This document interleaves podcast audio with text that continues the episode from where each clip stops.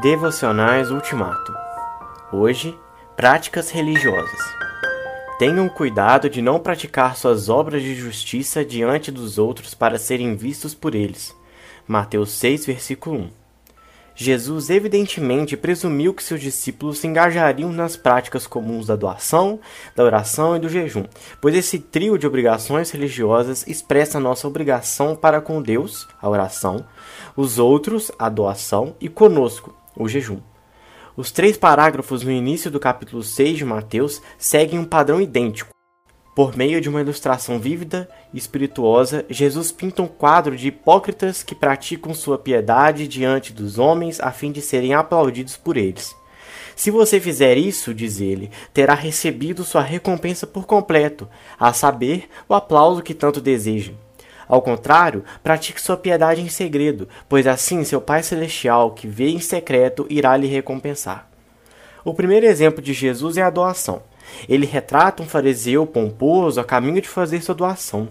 Diante dele marcham os tocadores de trombeta, conduzindo uma fanfarra, ansiosos por juntar uma plateia, pois o hipócrita é um ator envolvido em uma apresentação teatral.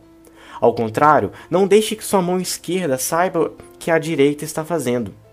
Ou seja, não devemos nem sequer estar constrangidos a ofertar, ponderando sobre a doação com espírito de vanglória.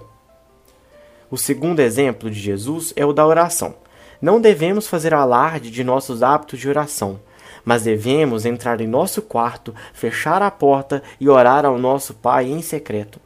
Nada destrói mais oração que olhares de soslaio para espectadores humanos, do mesmo modo que nada enriquece mais que um sentimento de que Deus a está ouvindo. Nosso Pai nos recompensará não com alguma recompensa inadequada, mas com aquilo que mais desejamos, a saber, o acesso à Sua presença. O terceiro exemplo de Jesus é o jejum, que ele desencorajou em seus discípulos. A Bíblia sugere que o jejum não deve ser uma prática isolada, mas deve estar associado ao arrependimento, à autodisciplina, à preocupação com os famintos e a tempos específicos de oração para necessidades especiais.